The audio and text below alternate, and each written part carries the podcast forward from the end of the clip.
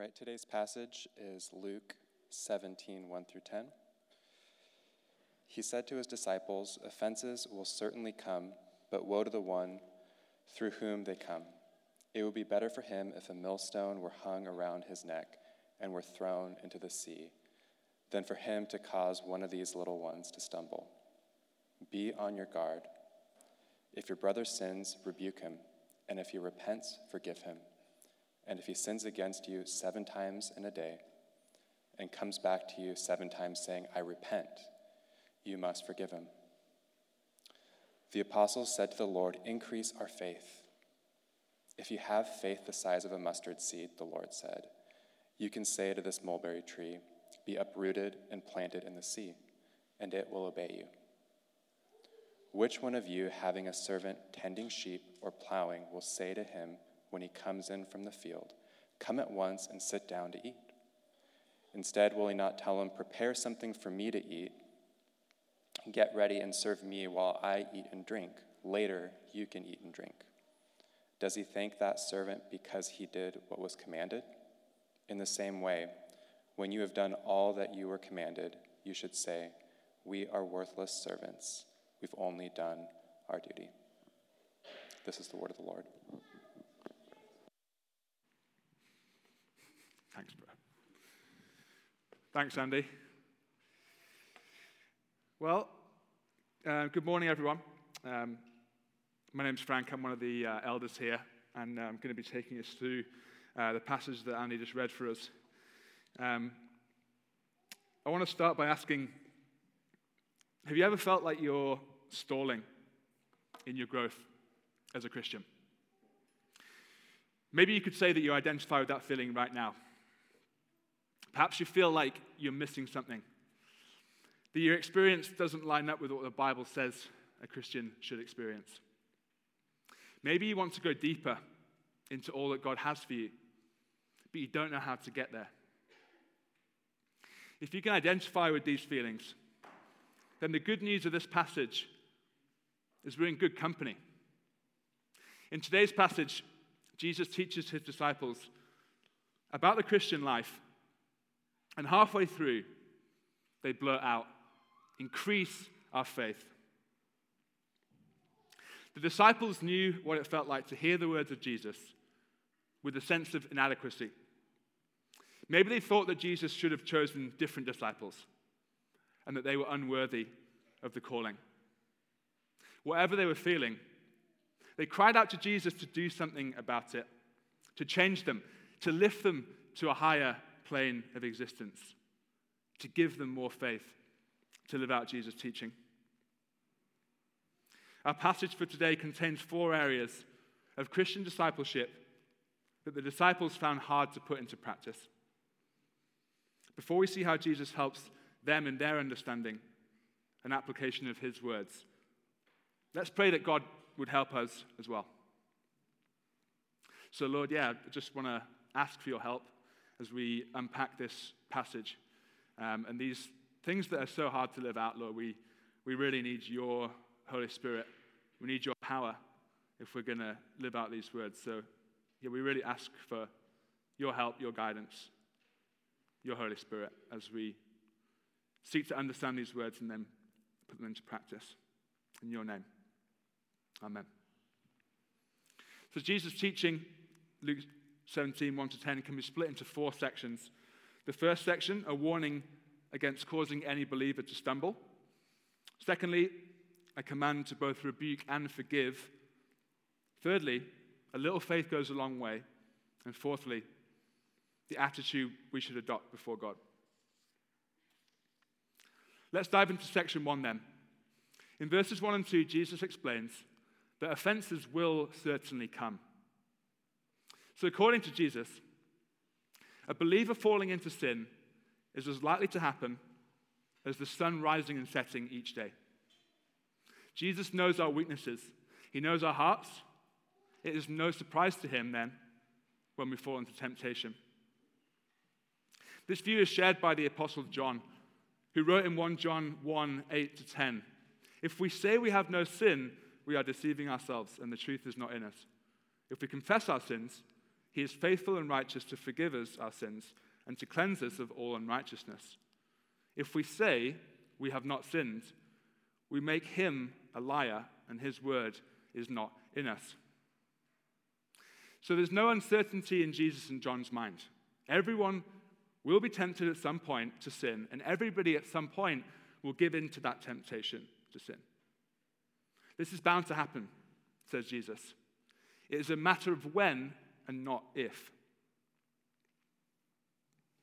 Now, the good news is that there seems to be an implicit promise here for those that do find themselves in sin. And what I mean by that is that Jesus doesn't mention any condemnation for the one that sins, but only for the one that caused that person to sin.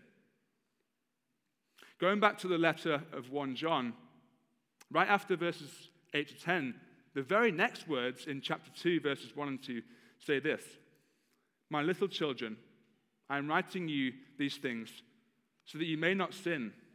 But if anybody does sin, we have an advocate with the Father, Jesus Christ, the righteous one. He himself is the atoning sacrifice for our sins, and not only ours, but also for those of the whole world." So John makes explicit what is implicit in Jesus' teaching in today's passage, namely, that if and when we are tempted and sin, all is not lost. There is good news for us. And that good news is that Jesus, in his risen state, is in the presence of God the Father, and he is advocating for us. Like a defense attorney, he is pleading our case before God, the Almighty Judge. So this is a role that Jesus has taken up upon his ascension to heaven. And Jesus goes so much further than any earthly advocate could, because the case that he makes before the Father is grounded in his own work to redeem and restore us. Jesus, the one who was tempted in every way but was without sin, willingly, attempt, willingly allowed the just judgment for the sins of the world to fall on him so that he could give sinful people his sinless record before God. Romans eight one sums up the result of Jesus' work for us. "Therefore, there is now no condemnation for those in Christ Jesus." This means that every time we sin, we don't have to jump to our own defense like we are so good at doing, because Jesus is defending us in heaven. He never tires of advocating for us, of applying his saving work to us, and proving over and over that we are legally innocent before the throne of Almighty God. According to Jesus, he is advocating for every believer who sins, with one exception: the one through whom they come. Now, how are we going to make sense of this? Well, firstly, and obviously, this is clearly a big deal in God's eyes, so much so that it would be better for that person to die a gruesome death, such as being tied to a heavy stone and thrown into the sea. Why is Jesus, the Prince of Peace, using such appalling language here? Well, in order to answer this, we must ex- understand what exactly is happening here between the guilty person and other Christians. Some scholars would argue that this is pointing to false teachers, those that would come in the years and decades following Jesus' ministry to purposely lead people away from the truth. Others would say that the Greek words here can be translated to bait or to lure, which also speaks of intentionally enticing Christians into sin. We must also consider that Jesus uses the phrase "one of these little ones" to describe those led into sin. Most commentators agree that this isn't talking exclusively about children, although children could be included in this description. Some suggest this is young Christians, those who are finding their feet and who are still in a vulnerable position. Others see little ones as referring to the poor and the disabled. Whoever it is, it seems that Jesus is describing a group of Christians who are particularly susceptible to being exploited and led astray. As we've seen over and over in Luke's gospel, Jesus is drawn to the weakest and most vulnerable people. Jesus' heart goes out to sinners and sufferers because he is moved with compassion for them. No wonder then that Jesus describes such a strict punishment on anybody, be they a professing believer or not, who willingly leads vulnerable Christians into sin. The gravity of what Jesus says in verse two leads us to a linking exhortation in verse three a. It says, be on your guard. Jesus knows that most of his disciples were going to go on to hold prominent roles in the early church. And so he reminds them to keep a close watch on your hearts. Proverbs four twenty-three says, guard your heart above all else, for it is the source of life. Jesus knows there are a million ways to come unstuck in the world, as he was tempted in every way, albeit without sin. He is uniquely qualified, therefore, to urge his disciples to be on guard as they fight against sin, the world, and the devil. I'm going to grab the, um, where's the where's the handheld? At first I was like, what is that noise? It's like someone knocking on the wall or something. Then I realized it was me. Sorry about that. Where were we? Okay, yeah, Jesus, Jesus knows that there's a million reasons you can come unstuck in the world. He was tempted in every way, yet he was without sin. So he is uniquely qualified to urge his disciples to be on guard as they fight the battle against sin, the world, and the devil. Just like in sports, when a favored team take an opposition lightly only to lose, Jesus is urging us not to take life in this world lightly, keeping a, cost, a constant posture of vigilance. Jesus goes on to say that this alert, vigilant approach to sin extends outward as well as inward. Verse three b says, if your brother sins, rebuke him, and if he repents, forgive him.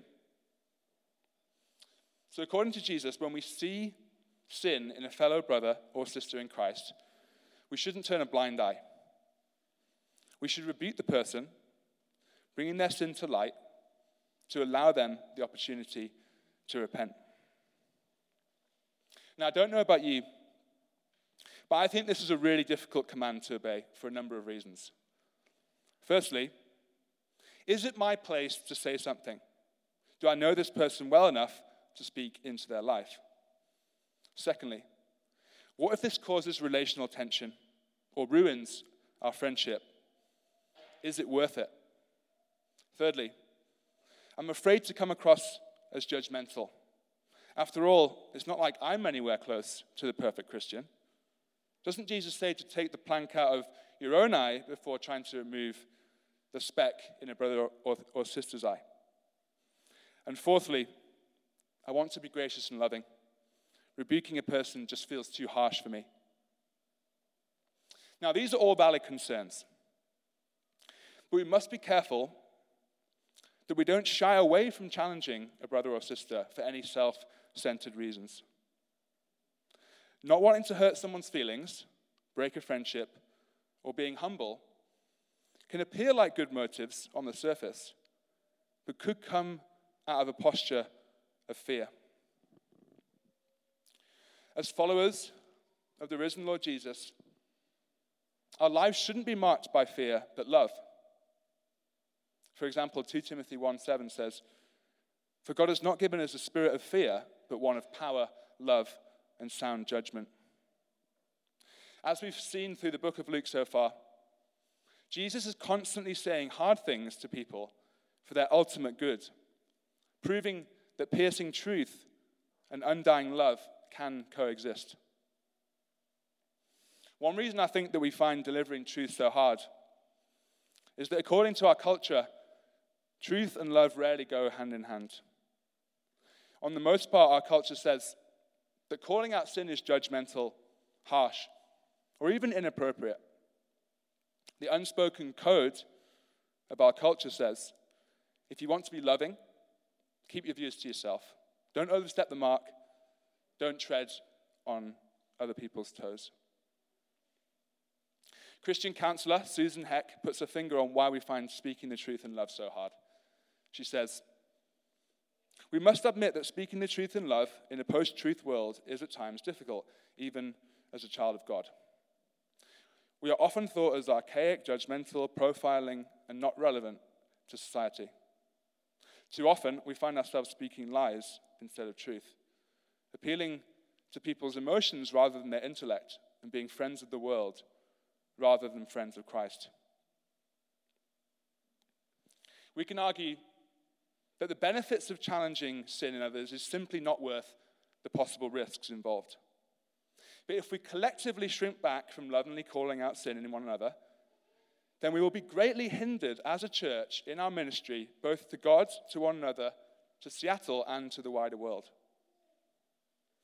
I learned about a tool for appraising one's own performance at college called the Johari Window, which was developed by American psychologists Joseph Luft and Harry Ingram, hence the name Johari as a merging of their two first names.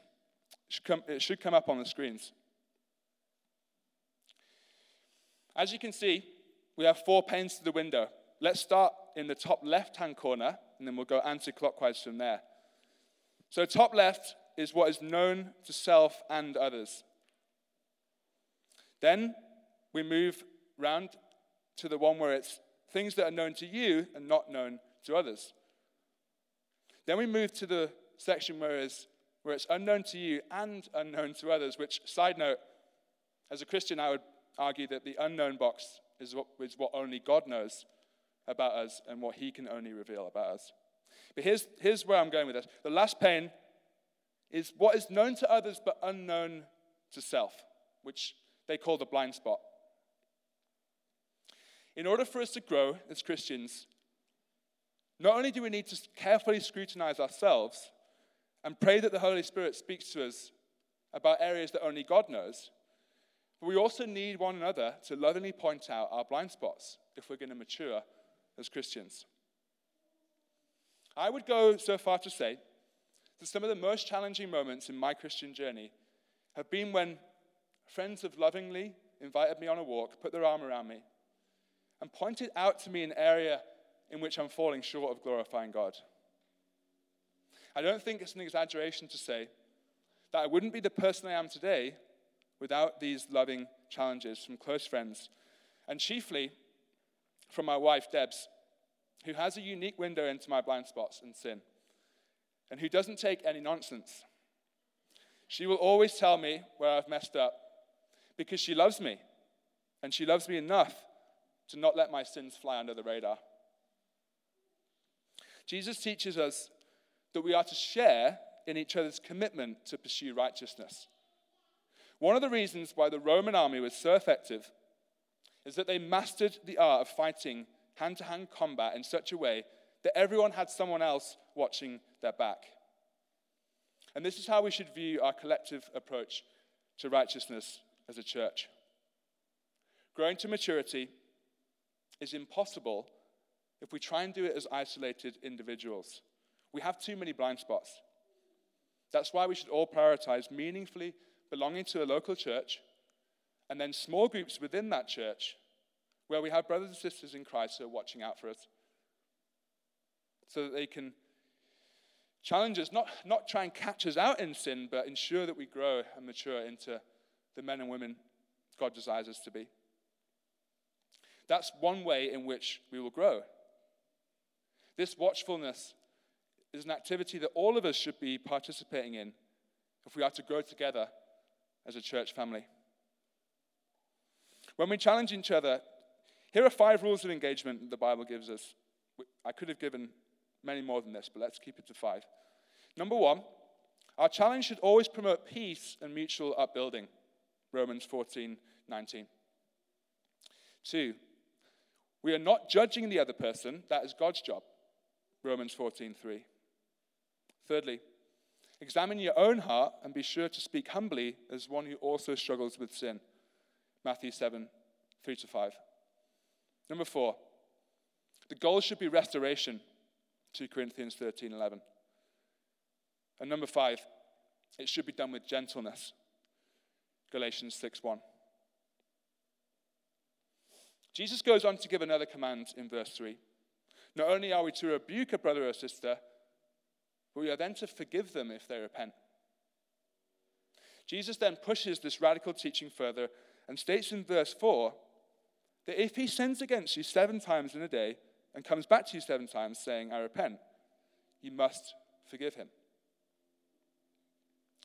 Now, if we find the command to rebuke one another difficult, then Jesus' next command can come across as near impossible.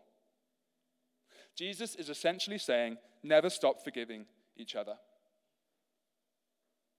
Here, Jesus says seven times in a day. In Matthew eighteen twenty-two, Jesus says seventy times seven, which is a play on the Jewish idea of seven being a complete number. So seventy times seven would be understood by the disciples as an infinite number. The message is clear. Christ's followers are to have an inexhaustible capacity for forgiveness. The disciples' response to this gives us an idea of how hard this command is. In verse five, the apostles call out in unison, increase our faith. Remember, these are the same men that have already witnessed Jesus doing numerous miracles, driving out demons, feeding the five thousand, and raising a dead girl to life. What is going to stoke faith more than seeing these things firsthand? And yet, when Jesus commands them to never stop forgiving each other, they cry out for the faith to obey it. Why is forgiveness so hard? Well, firstly, it's hard because we are creatures of justice. You'll know this if you have kids, but if you don't have kids, just volunteer to take a three-year-old to a playground, and you will discover a child's burning passion for justice. If a sibling takes away a toy, or another child pushes them off a roundabout, or if they're told not to pick up a rotten banana covered in wood chips and put it in their mouth, they'll kick off like the fourth of July. Kids demand justice. And in some ways, this justice mirrors our Heavenly Father and his perfect justice. But the presence of sin, both in the world and in the individual heart, means that there's a vindictive nature to the justice, justice that we crave. Without the gospel and the help of the Spirit, we never grow out of this warped desire to inflict wrath on the one who's wronged us. Forgiveness is so hard because it, because it requires us to withhold the justice that our flesh cries for. Secondly, our pride is often wounded, and to forgive requires humility. If one result of sin is our warped understanding of justice, then another powerful hindrance to true forgiveness is our own pride. Pride, by its very nature, wants to come out on top. Pride goes hand in hand with vanity, because the prideful person hates to look bad, to look weak, or to appear to have been beaten. True forgiveness is next to impossible, then, for a proud person, because forgiveness humbly puts the other person's needs first and gives up the right to win. Thirdly, we like to keep records of wrong so that we have ammunition in future conflict. In First Corinthians thirteen, Paul writes in verses four and five, love is patient, love is kind, love does not envy, is not boastful, is not arrogant, is not rude, is not self-seeking, is not irritable, and does not keep a record of wrongs. Love, according to Paul, keeps no record of wrongs. In marriages, family, friendships, as we grow older together, it's tempting to keep a score of sins committed. And this quickly leads relationships into serious trouble, because one, when one gets genuinely wronged by another, and the offended person calls out the sin, the, the offending person can dismiss the challenge, saying, well, you did so-and-so and so-and-so, to me just the other day. This is another ugly characteristic of sinful humanity. We keep a record of wrong so that when we come under fire, we have the ammunition with which to fight back. If not dealt with, this attitude will destroy our relationships. Forgiveness requires that we let go of the offense committed against us, like casting a stick into a fast-moving river, never to see it again. Number four, forgiveness comes at a cost to us.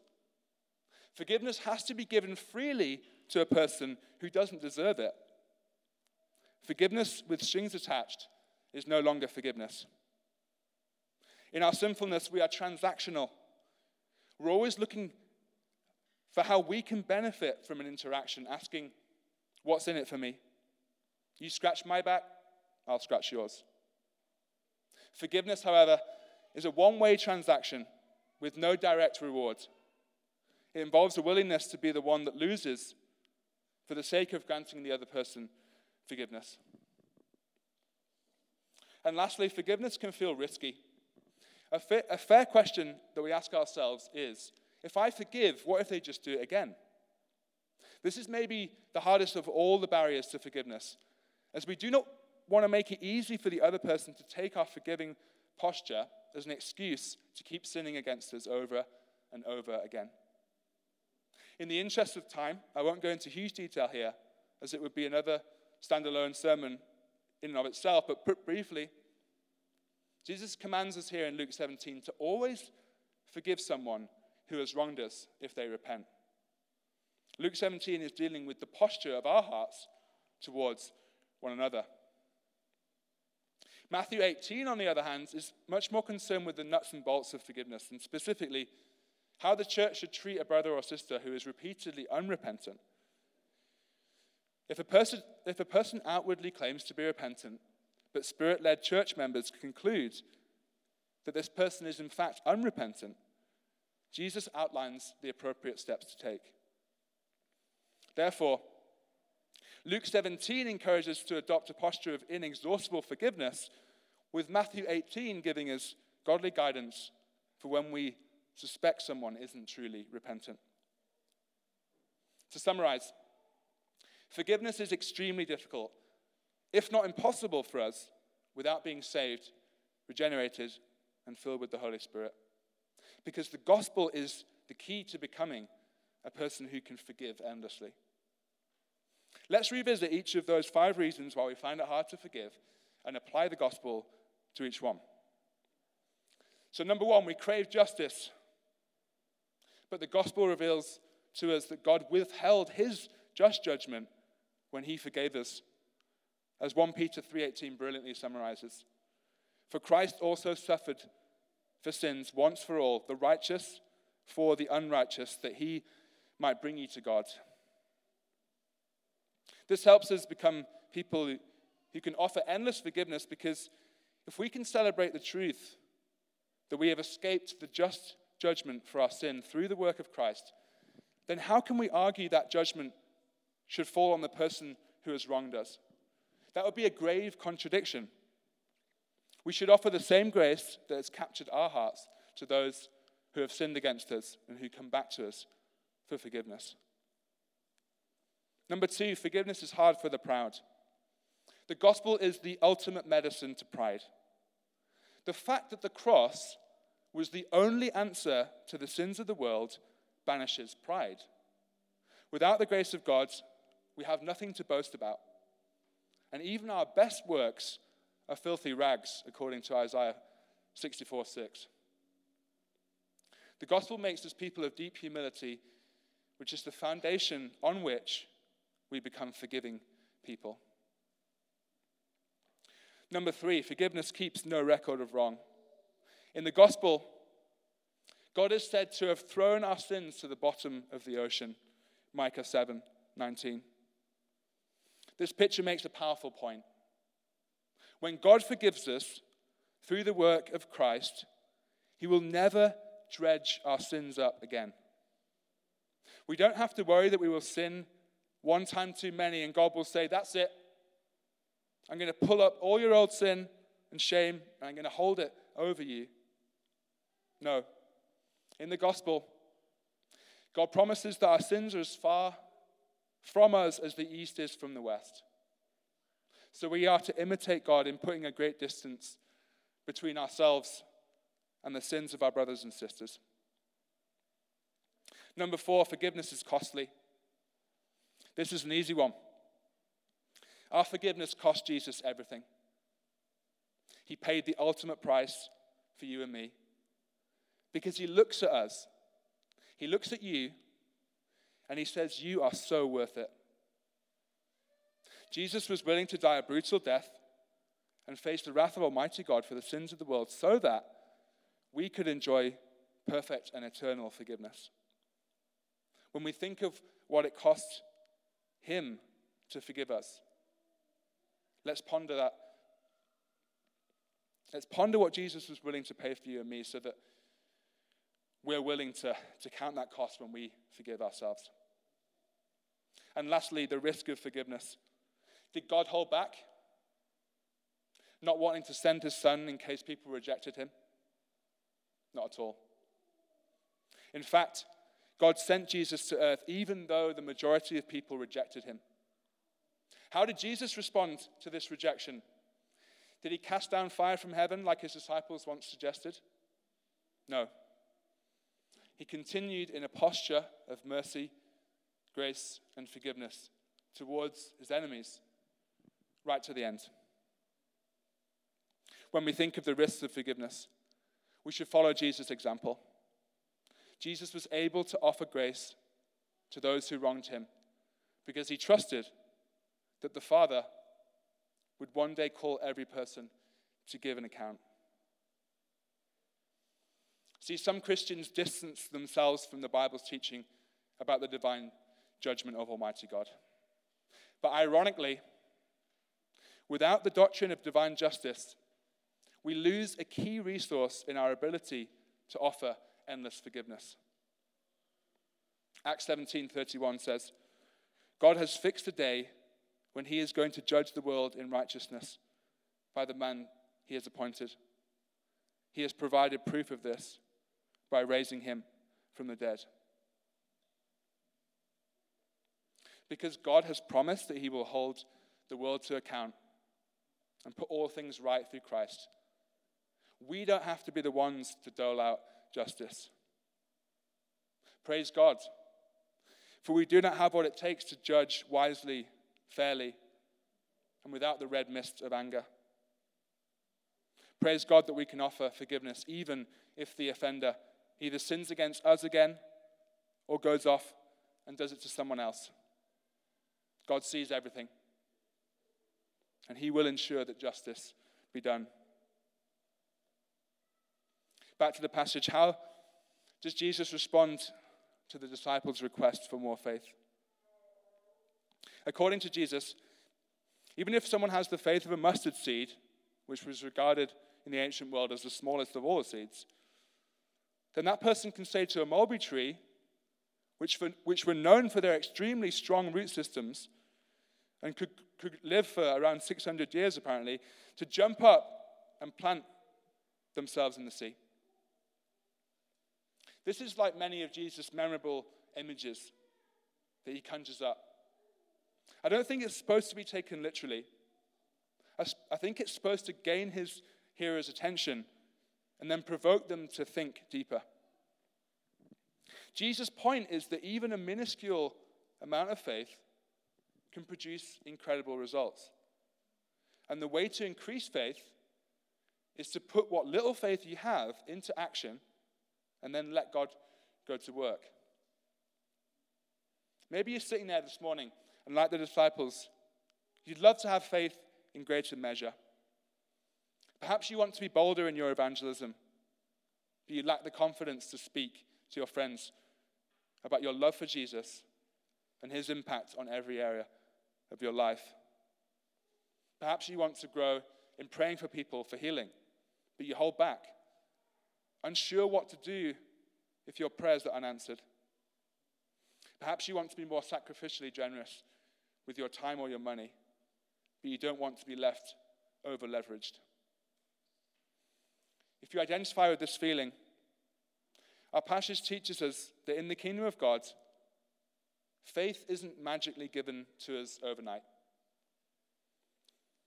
Faith can be a bit like an obscure muscle in our bodies, like, let's say, the transverse abdominis, deep in your core.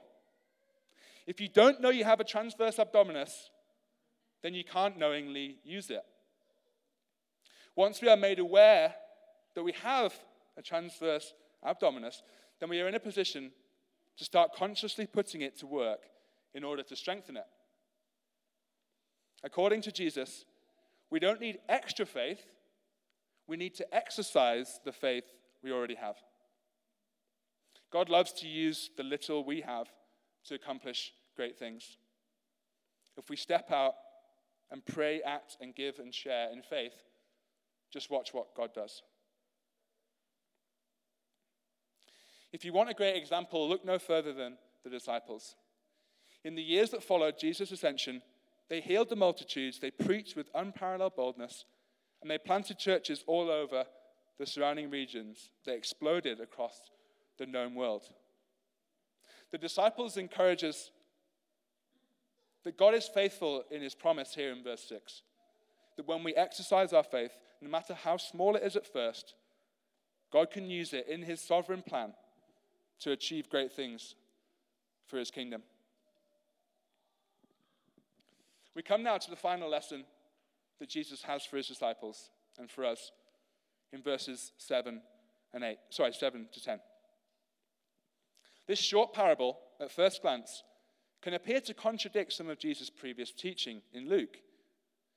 Take, for example, the parable of the prodigal son that we looked at a few weeks ago. In that parable, when the son comes home, the father refuses to make him like one of his hired servants, instead throwing a huge feast to celebrate his safe return. The glorious truth of Luke fifteen is that we are more than servants. We are sons and daughters of God. How then, just two chapters later, can Jesus describe Christians as unworthy servants who just do their duty? How do we reconcile Luke fifteen with the dour and joyless language of unworthy servants just doing duty, in the sense of Luke seven, chapter seventeen? The key to making sense of Luke seventeen, seven to ten, is to see it as our attitude to serving God. If Luke fifteen pulls back the curtain on how God sees us and how God celebrates us, then here in Jesus' pithy parable, we see what the heart attitude of the disciple should be in serving God. Do you remember the older son in Luke fifteen? He said that he'd been slaving his whole life for his father, and he thought that the father owed him as a result. But Luke fifteen and Luke seventeen teach us that nobody can put God in their debt.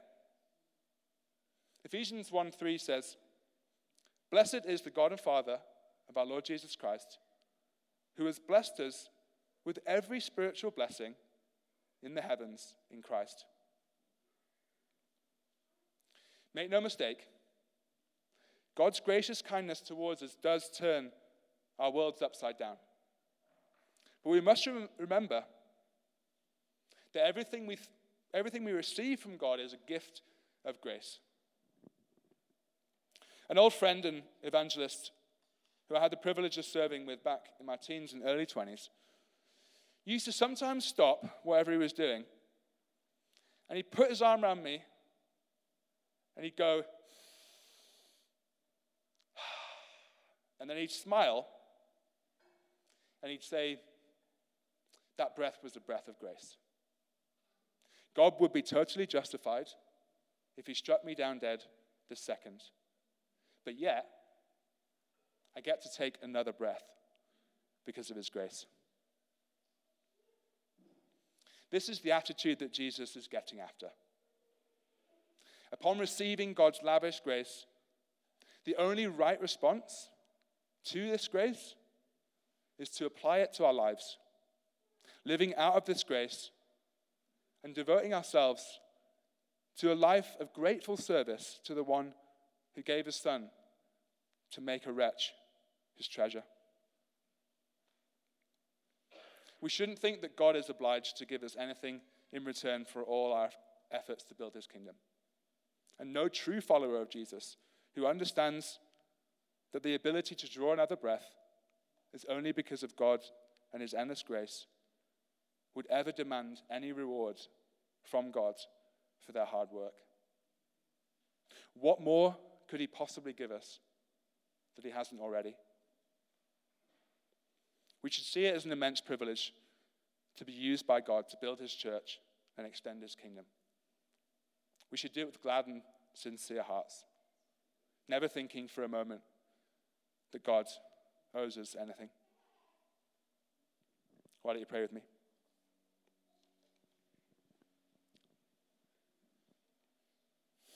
God, thank you for your holy word. We want to submit ourselves to your holy word this morning, Lord. Sit underneath it. Let it govern our lives and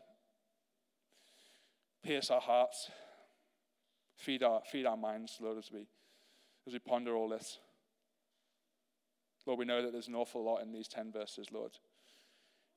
Four different ways that we find it really, really, really hard to, to live out, and can sometimes feel like we're constantly failing, Lord, to live out these things. Thank you, Lord, that the answer is just to go deeper and deeper into the gospel, deeper into what you've done for us, deeper into how you see us as sons and daughters, that you're advocating for us, that you're defending us. Lord, as we go deeper into these things, that'll give us the power to, to forgive well, to, to gently rebuke one another, to be quick to repent, slow to anger. We ask, Lord, for yeah, for, for a realization, Lord, that we already have the faith that we need to exercise. Lord, we already have faith in you. Thank you that you've given us that faith. And I pray, Lord God, that we would we would enjoy a journey of stepping out more and more with that faith and putting it into practice, letting you do the work and standing back and just being in awe of what you can do with our with our tiny, tiny little mustard seed of faith. Thank you so much for our church, Lord, and thank you for everyone here. Thank you for everyone who can't be here today, Lord. And I just pray, Lord, that we really look out for one another, and that we would put this into practice, and we would have each other's backs, and that we would be willing to call each other out on our blind spots so that collectively we can grow to maturity as a church. Help us not to shy away from this, God. Help us to do it in, in the ways laid out in your in your your scriptures, God. Humbly, gently, full of love, long-suffering. Yeah, I pray that you would guide the rest of our time now. Thank you so much that we get to sing your praises. And thank you so much, God, that we get to share communion together as well. So, yeah, I just thank you for all this in your name.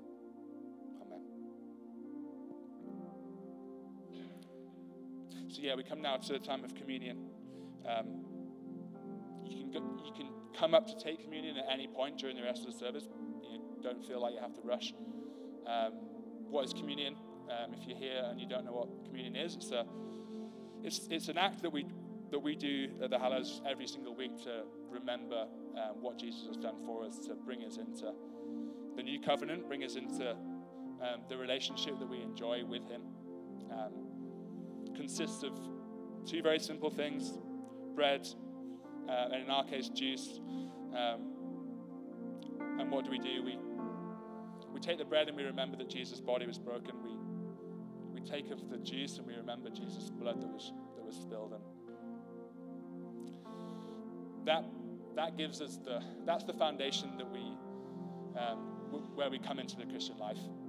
We come into the Christian life because of what Jesus did for us. And Um, we build the rest of our lives then um, upon that. So maybe just think about that when you come up today. Just think about what Jesus did to um, to make you um, who you are now, to make you um, God's sons and daughters.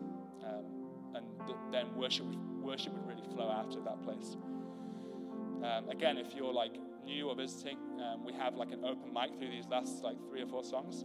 Um, if you want to share something, if you're a regular attender or a member, um, then please come and like just quickly share with me during one of the songs, and then we'd love to hear from you um, for the upbuilding and edification of the body. So.